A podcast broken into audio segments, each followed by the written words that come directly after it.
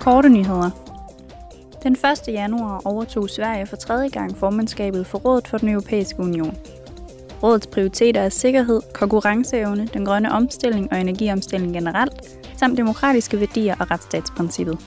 Sverige overtog formandskabet fra Tjekkiet, og i anden halvdel af 2023 overtager Spanien.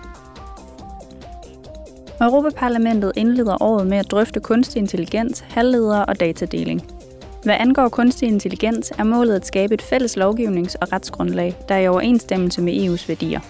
Halvledermangel og regler om kryptovalutaer for at beskytte mod markedsmanipulation og økonomisk kriminalitet er også på dagsordenen. I år vil medlemmerne af parlamentet også drøfte nye regler for at forbedre arbejdsvilkårene for mennesker i EU, der tjener deres løn via digitale platforme, bedre kendt som gig-økonomien.